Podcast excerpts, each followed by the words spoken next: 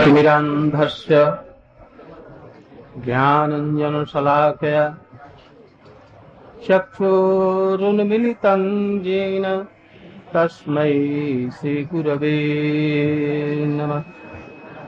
वञ्छाकल्पतरुभ्यश्च कृपा सिन्धुभ्यैव च।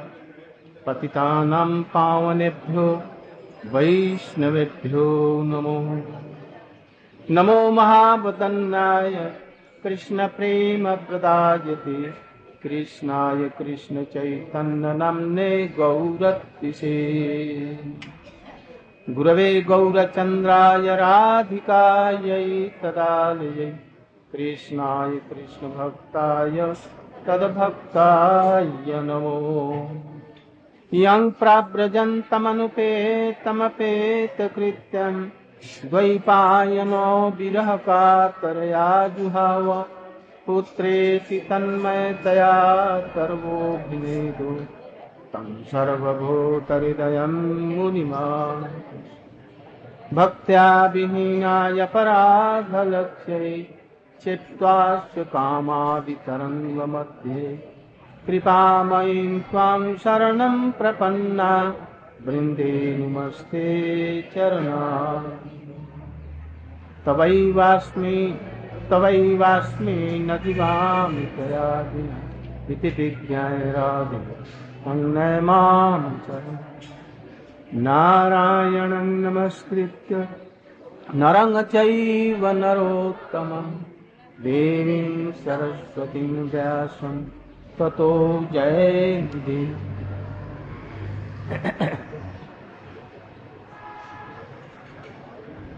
हरि गुरु वैष्णवों की कृपा से आज हमारा चार दिन श्रीमद भागवत संपन्न हुआ आज पंचम दिवस आरंभ हो रहा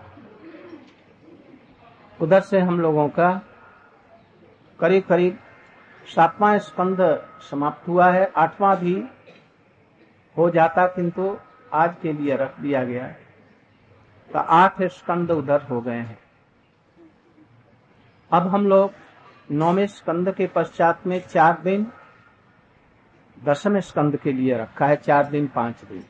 जिसमें थोड़ा से विस्तृत रूप में कृष्ण की लीलाओं का वर्णन किया जा सकता अभी कल हम लोग समुद्र मंथन और मोहिनी अवतार और उनके द्वारा अमृत का बंटन इत्यादि का वर्णन हम लोगों ने किया। इन कथाओं के पीछे भी बड़े बड़े रहस्य हैं। ऊपर से ये आख्यायिका साधारण रूप में दिख रही है? किंतु गंभीर रूप से विचार करने पर बहुत से विशेष तत्व की उपलब्धि होती है। अब जैसे देखिए, शंकर तत्व। शंकर जी को जब विष निकला इससे इनका विचित्र तत्व है, रूप है? विश्व की समस्त चीज़ों का समावेश इस शंकर तत्व में देखा जाता है। और वह अचिंत भेदा भेद तत्व है, जो महाप्रभु चैतन्य जी ने कहा है। सब सब जितने भी तत्व हैं, कृष्ण का तत्व भी स्पष्ट है, और शक्ति का तत्व भी स्पष्ट है, ब्रह्मा जी का तत्व, जीव तत्व, ये सब स्पष्ट है। किंतु शंकर तत्व सहज ही नहीं समझ में आता वो हरि हैं कि हर हैं, न क्या तत्व हैं, ये सहज ही संभव नहीं। ब्रह्मा जी तो स्पष्ट रूप में जीव तत्व है। शंकर जी क्या है? जीव तत्व उनको कहेंगे या नहीं? जित तत्व कह नहीं सकते। तो फिर उनको कृष्ण तत्व भगवत तत्व कहेंगे? उसमें भी पूरी तरह से नहीं कह सकते। एक विचित्र तत्व है। है ना? हरिहर भी एक अभिन्न तत्व माने जाते हैं। श्रीमद भागवत में उनका विचित्र तत्व का वर्णन किया गया। ये भी कहा गया जे वैष्णवानंग जथा संभो। संभो वैष्णव में श्रेष्ठ और गुरु तत्व हैं। अब देखिए, सिर पर उन्होंने क्या धारण कर रखा है?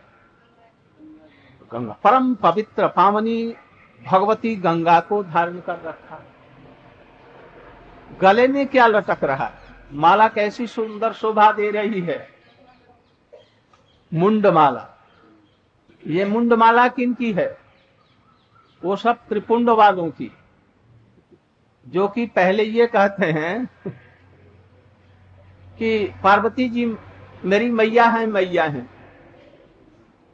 और अंत में कहते हैं कि शिव हम शिव हम बस खड़ग से काट करके माला पहन लेते हैं। दूसरी बात, अंगों में भस्म। परम पवित्र यहाँ ये धारण करने वाले।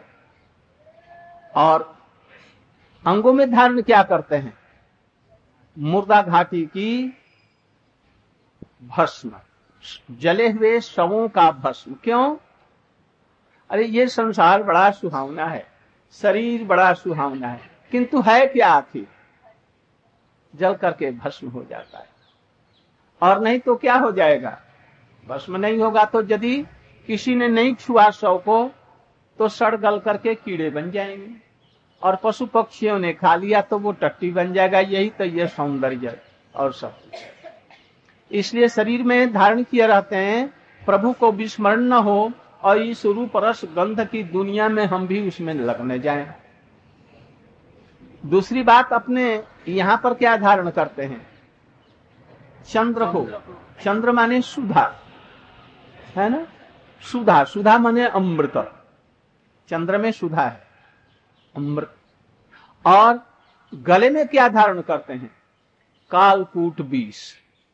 कैसा सुंदर सम्मिश्रण। इधर तो धारण किया अमृत, और इधर धारण किया कालकूट बीस, नाम हो गया नीलकंठ महादेव। और हृदय में क्या धारण करते हैं? राधा श्याम सुंदर की प्रिया प्रियतम की जोड़ी को जुगल को यहाँ पर धारण करते हैं। और अंग में बाहर में ऊपर से ऐसे धारण करते ऊपर से धारण करते हैं क्या? सर्पों की, विषधर सर्पों की सब आभूषण धारण करते हैं। गले में सर्प, हाथों में बाजूबंद भी कमर में कमर पेटी, पैरों में वो, क्या वो पहनते हैं ना सर्प तो उसमें भी सर्प, सर्वत्र सर्प। एक तरफ़ में गोपीश्वर महादेव परम तत्व देखो, और दूसरी तरफ़ में, उसी में देखो, एक तरफ़ में गोपीश्वर शिव बने हुए हैं। दूसरी तरफ़ में, वो कामदेव को भस्म करने वाले हैं। काम उनके निकट नहीं रहेगा। और दूसरी तरफ़ में देखो, मोहिनी के पीछे पीछे कामाशक्त होकर के दौड़ रहे हैं। क्या उनका सामंजस्य हम करेंगे? कैसी विचित्र, मैंने अपोजिट गुणों की का सम्मिश्रण शंकर में ये देखा जाता है। कहा भगवान की अष्टकाली लीलाओं का स्मरण, कहा भूत पिशाच प्रेतों को परिकर बना करके उनकी सभा में आनंद के साथ में बैठे हैं। कहा बाणासुर का पक्ष लेने वाले और कहा इधर में कृष्ण की सेवा करने वाले। सब समय राम नाम को धारण कर कहा रावण को वरदान देने वाले, दस सिर देने वाले, उनको बल शक्ति देने वाले और कहा रामचंद्र के परम भक्त सबसे में उनकी सेवा में लग रहते हैं। ऐसा सम्मिश्रण तत्व और किसी भी में नहीं देखा जाएगा। ये सब कुछ कर सकते हैं। परम वैष्णव है। इसलिए हम लोग शिव तत्व को नमस्कार करते हैं। हमारे गुरु हैं, वैष्णव हैं, वो हम पर कृपा करें जो उनको हम लोग समझ सके। दूसरी बात एक देखिए। ये मोहिनी रूप धारण किया। ना? कृष्ण ने मोहिनी रूप धारण करके और उनको दर्शन ये किया। अमृत को बांटा। लाइन में लग जाओ। कभी कभी कभी कभी असुरों की तरफ़ में मुस्कुरा करके देख देती है। ऐसी बंकिम दृष्टि से देखते हुए उनके तरफ़ में थोड़ी सी हंस देती हैं और उसी पर वो फिदा हो जाते हैं। अपना सब कुछ उन पर दे दे। और जैसे कहते हैं, वैसे करते ये दूसरों के द्वारा संभव नहीं। लाइन में आप लोग बैठ जाइए। छोटे बड़े का ख्याल रख करके बैठ जाइए। देवता लोग एक तरफ़ में बैठे, असुर लोग एक तरफ़। बांट रही हैं देवताओं को अमृत, और उनके तरफ़ में अपनी हँसी की, मंद मुस्कान की सुधा उनको दे रही हैं, असुरों को, और उसी में मुग्ध हो रहे हैं। अब सूर्य और चंद्र के बीच में राहु जी आ गया। राहु दैत्य। ये लोग देवता कुछ भक्त हैं ये लोग। सूर्य, चंद्र इत्यादि देवता। विशेष करके सूर्य और चंद्र। यही तो दो वंश हैं। इन्हीं से दो वंश में बड़े बड़े राजा लोग बड़े बड़े भक्त लोग आए हैं। तो ये लोग भी भक्त हैं। सूर्य भी और चंद्र भी। सूर्य कैसे हैं? अरे हमारे जमुना जी के पिताजी हैं, ऐसे। और चंद्र कृष्ण जिस वंश में आए हैं, दोनों का संबंध, दोनों बैठ गए हैं, बीच में राहु आकर के देवता जैसा रूप बना करके बैठ गया, झट बैठ गया। और कब बैठा? बांटते बांटते बांटते उधर से आ रहे हैं, अब सूर्य को दिया इधर चंद्र बैठे हैं, बीच में बैठा, झट एकदम, बीच में बैठ गया, और वो जल्दी जल्दी से परोसते हुए आ रहे हैं। सूर्य और चंद्र दोनों ने मिल करके उनकी तरफ़ इशारा किया, ये देवता नहीं, सावधानी, इसको मत देना, या इशारा किया, ये सावधान हो जाइए, ये असुर है अच्छा ये भगवान नहीं जानते थे, ना? भगवान जानते थे कि नहीं और भगवान, ये लोग नहीं कहते, ना जाने क्या एक और अपूर्व बात होती किंतु इन लोगों ने, दोनों ने देखा जैसे ये भगवान को पता नहीं। भगवान की भगवत्ता को भूल गए और सोचा कि भगवान को पता नहीं ये ये कौन है। और ये सचमुच में ये इसको दे देंगे। अब संदेह हुआ कि नहीं भगवत तत्व पर? यदि गुरु पर और भगवान पर यह संदेह हो कि ये नहीं जानते हैं, मैं जानता हूँ इनके स्वरूप को तो ये गुरु के प्रति अवज्ञा या अपराध हुआ या क्या हुआ? अपराध में सूर्य ने और चंद्र ने ये क्या की? गलती उनकी हुई, अपराध हुआ भगवान के प्रति। उनको ये परामर्श देने वाले हैं, यही सूर्य और चंद्र की गलती हुई। प्रभु जी ने हंस दिया। तुमने गड़बड़ कर दिया, हमारे ऊपर में संदेह कर दिया। मैं तो इसको देता कि नहीं देता, हमको पता नहीं है हमको विचार नहीं है तुम ही कोई इसको विचार है। जब प्रभु जी ऐसा गुरु जी, इस व्यक्ति से बातचीत मत कीजिए। गुरु जी, ये आदमी ठीक नहीं है। गुरु जी आपको ऐसे जाना चाहिए। तो ये क्या हुआ? अज्ञता हो गई। बड़ी सूक्ष्म बातें हैं। ऊपर से मालूम होता है ये सूर्य चंद्र उनका गला काट दिया। हम्म? अब वो जो बेस बना करके आया वैसा था दैत्य और बन करके आया साधु अच्छा तो उसका तो गला काट और गला ऐसे काटा जब वो मुँह में हाथ में तो दे दिया और हाथ उठा करके अब पानी करने वाला है। पान करने के पहले ही अभी होठ से स्पर्श नहीं किया, हो सकता है कि गंध आ गया हो। किंतु पीने के पहले ही गला काट दिया उसका। अब उसके दो टुकड़े हो गए। तो एक तो हो गया राहु और दूसरा हो गया नीचे वाला हो गया केतु और राहु चूँकि वो हाथ में तो आई गया था, इसलिए बेचारे मरे नहीं। किंतु अमृत भी उनको नहीं मिला। अब ये जो राहु और केतु ने जो अपराध किया, अवज्ञा किया भगवान को समझा ये इनको समझ में नहीं आता है, ये बात नहीं समझ सके, ये असुर है कि देवता है। इसके अपराध के कारण वही जो राहु और केतु दुहा, एक दोनों कभी उस पर झपटते हैं, कभी उन पर झपटते तंग करते हैं। ये दोनों आतंक की तरह ये इसका तात्पर्य न? उनको ये सब पता है। इसलिए खबरदारी इस विषय में हम लोगों को संबंध रहना चाहिए, विचार करके सावधान रहना चाहिए। भगवान को हम लोग समझाए नहीं, वो पूरे समझने वाले। और ऐसे जो सदगुरु जो हैं, वो भी सब समझने वाले हैं। उनको भी परामर्श जो गुरु जी इनको ऐसे साथ में व्यवहार आप नहीं जानते हैं, मैं जानता हूँ इनको। इसलिए कभी उन पर झपटते हैं और कभी उनको। और झपट के क्या करते हैं? उनके अंदर में अंधकार हो जाता है, अर्थात उनमें छाया लगती है। यही सूर्य ग्रहण और चंद्र ग्रहण। है चंद्र ग्रहण क्या हुआ? यदि हम विपत्ति में आते हैं, अब इससे बढ़कर के विपत्ति क्या हुई? भगवान के चरणों में अपराध हुआ। इसलिए सावधान इस विषय में रहना चाहिए।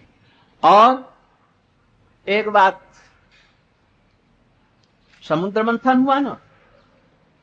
समुद्र मंथन उधर भागवत में हुआ है।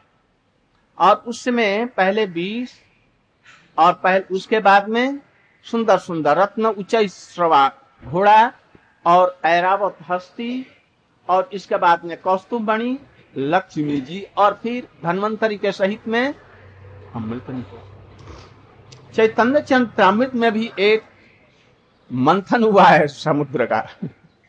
वो समुद्र क्या है?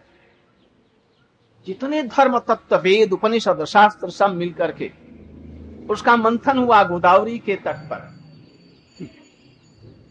गोदावरी के तट पर वो मंथन हुआ। और उस समुद्र मंथन में, शास्त्र रूपी समुद्र मंथन में क्या क्या पहले विष्णु जैसा निकला ना? वर्णाश्रम धर्म, इहो बाध्य अर्थात हम लोग संसार में रह करके, गृहस्थी में रह करके जो भगवान का भजन करते हैं, अपने समृद्धि के लिए ये विष है। यदि पान किया तो मरोगे। ये किनके लिए है? शंकर के लिए है। वो इसका सामंजस्य कर सकते हैं। शिवास पंडित महाप्रभु के समय में और सब बड़े बड़े भक्त थे। उन लोगों के लिए, गोपियों के लिए महाराज जनक के लिए ये संसार में से कुछ लाभ करके भगवान का भजन कर सकते हैं। और लोग यदि हजम नहीं कर सकते ना, वो यदि इसका पान किया तो डूब मरेंगे।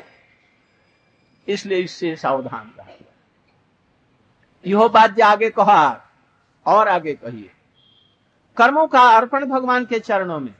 इहो बाज्य अभी समुद्र हो, मंथन हो रहा है, और जो इसके अधिकारी हैं, उनको दे रहे हैं। किसको? जो शुद्धा भक्ति के अधिकारी नहीं है, जो संग सिद्धा और आरोप सिद्धा वाले भक्ति कर्म मिश्रा भक्ति, औपाधिकी भक्ति के अधिकारी हैं, जो उनको समुद्र मंथन शास्त्र का होता रहा है और ये देते जा रहे हैं राया रामानंद जी। और महाप्रभु के हाथों में दे रहे हैं, महाप्रभु करेंगे, ये तुम लो, ये तुम लो। किंतु उनसे कह देते हैं कि हो बात आगे और चलते हैं। और क्या? सर्वधर्मान परित्यजमान एकम इसके पहले ज्ञान भक्ति, ज्ञान मिश्रा भक्ति। ब्रह्म ब्रह्मभूत प्रसन्नात्मा सोचना कांक्षति समाज सर्वेश भक्त मद भक्ति लभते परम यो बाध्य। सर्वधर्मान प्रत्यय नींद नहीं आनी चाहिए। देखो, झुक रहे हैं सब लोग। कोई झुको मत। जरा तन करके बैठो। भगवान की कथाओं में सब प्रकार के लोग आते हैं। निंद महारानी भी आती हैं। उनकी कन्याएँ हैं दो तीन। पहले जम्भाई को भेजती हैं, और उसके बाद में क्या भेजेंगी? आलस। ऐसे बैठेंगे, वैसे बैठेंगे। और फिर जम्भाई आएगी। इसके बाद में कोटि मन का पत्थर आँखों पर रख देंगी। चाहेंगी ये जगह और ऐसे ऐसे और इसके बाद में स्वयं आकर के लुढ़क जाए और अमृत दूसरा पी लेगा। इसलिए सावधान रहिए। मेरी आँखें चारों तरफ़ में है। मैं सबको देख रहा हूँ। कौन कौन सो रही है कौन कौन सो रहा है, मैं बीच में कह दूँगा, जैसे उठ करके खड़ी हो जाओ, सब लोग देखेंगे, बड़ी भारी लज्जा आएगी। मुझको लज्जा नहीं आती। मैं तो कह दूँगा। इसलिए सावधान रहो। जो कोई सोएगा, मैं उसको उठा दूँगा। मुझसे उस समय नहीं आएगा जैसे ये लड़की है कि कौन है, वृद्ध है कि कौन है। इसलिए सावधान रहना हम उठा देंगे। ऐसे हमारे महापुरुषों ने भी क्या, माधव महाराज जी ऐसे कह देते थे, जैसे ये सबसे बड़ा उपकार का काम है। हाँ तो मैं क्या कह रहा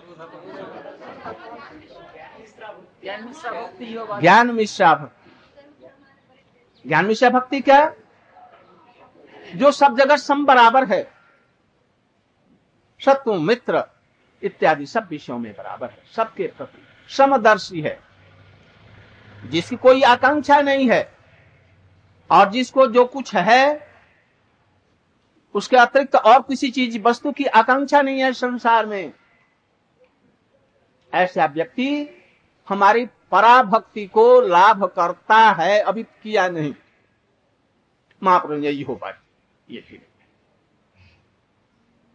तब फिर उन्होंने कहा, ज्ञाने प्रयास मुदपाश्चन मंत और जब मंथन किया ना, ये सब चीज़ निकलते हुए शास्त्रों में से चले जा रहे हैं और उनको दूसरों को लुटाते हुए, अनाधिकारियों को देते हुए चले चले जा रहे हैं। अब उच्च घोड़ाया इंद्र ने कहा, जी मैं लूँगा। वो क्या है? ये मानो समझ लो ये यो है। क्या? ज्ञान प्रयास मुदपाश नमनते व जीवंत सम्मुखरितांग भवदीय वार्ता। देखो, तुम कुछ करो, मत करो। भागवत की कथा हो रही बड़ी रसीली कथा। इसमें तत्व अपने आ जाते हैं। पृथक रूप में ये कहने की ज़रूरत नहीं है, जीव तत्व क्या है, माया तत्व क्या है, ईश्वर तत्व क्या है, और और तत्व क्या है, ये बस ज़रूरत। इसमें सभी कुछ ज्ञान, वैराग्य, तत्व, ज्ञान सब कुछ इसमें भरा पड़ा यहाँ की तत्व ज्ञान के लिए भी प्रयास मत करो। अपने आप ये झरने की भांति उनके हृदय से निकल करके आ रहा है। उसको प्रेम के साथ में श्रवण करो। उन कथाओं को नमस्कार करो। कथावाचक को नमस्कार करो। उस स्थान को नमस्कार करो। ने, श्रोताओं को नमस्कार करो, वक्ताओं को भी नमस्कार। और उनकी कथाओं का निरंतर चिंतन करो, उसी का कीर्तन करो। देखो जो समझ थोड़े समय में जो सबके लिए अजित भगवान है, उसको भी जीत लिया, उनको भी वशीभूत कर महाप्रभु जी ने कहा जी यो है।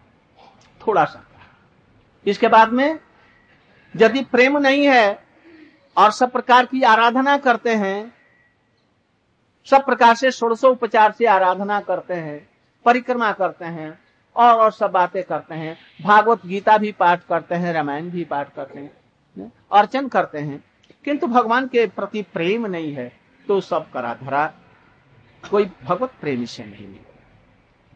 इसलिए प्रेम के साथ में करो। महाप्रभु ने यह भी बड़ी सुंदर बात है, किंतु और आगे चलिए। उन अधिकारियों को दे दिया जो इसके अधिकारी इसके बाद में क्रमशः ले आए दस, सख्य पार्सल्य और अंत में मधुर रस। समस्त शास्त्रों का निगम कल्पत और गलितंग फलम। यही समस्त शास्त्रों का तात्पर्य है। कृष्ण के प्रति गोपियों की जैसी भक्ति है, उससे बढ़कर करके श्रेष्ठ और कोई भक्ति नहीं है। इसलिए आराध्यो भगवान ब्रजे सतनयस्तम वृंदावनम, रम्या काचित उपासना बजु बधु वर्गे ने जा कल्पिता। श्रीमद भागवतम प्रमाण अमलम प्रेमा पुमर्थोमान श्री चैतन्य महाप्रभोर मतमिदम तत्रादो यही अमृत की खान दिया। आराध्य कौन है? प्रजेंद्र नंदन श्याम सुंदर। जैसे वे आराध्य हैं, वैसे वृंदावन भूमि। और श्रीमद भागवत ही प्रमाण ग्रंथ है। उसमें उन्होंने गोपियों की आराधना कृष्ण के प्रति है। यही सबसे श्रेष्ठ उपासना है। चैतन्य महाप्रभु जी का यही विचार है। अर्थात समुद्र मंथन करके अंत में क्या दिया? राधा जी का भाव ही सर्वोत्तम। इससे बढ़कर के और कोई भाव नहीं है उनको प्रसन्न करके। यदि तुम भजन करना चाहते हो तो राधा जी की अनुचरिया जो हैं, उनकी जो सहेलियाँ हैं, दासियाँ हैं, उनकी दासियों की दासी की दासी की दासी के रूप में उनकी चरण की धूली और किंकरी बन जाए, यही सब शास्त्रों का एकमात्र तात्पर्य है। भागवत का भी यही प्रतिपाद्य विषय है। तो समुद्र मंथन, यथार्थ समुद्र मंथन चैतन्य चैतामृत में इस प्रकार से किया है। हम लोग इसको ग्रहण करें और ये भागवत कथा बाबा को आगे की सुनिए। गौर प्रेमानंदे। थोड़ा सा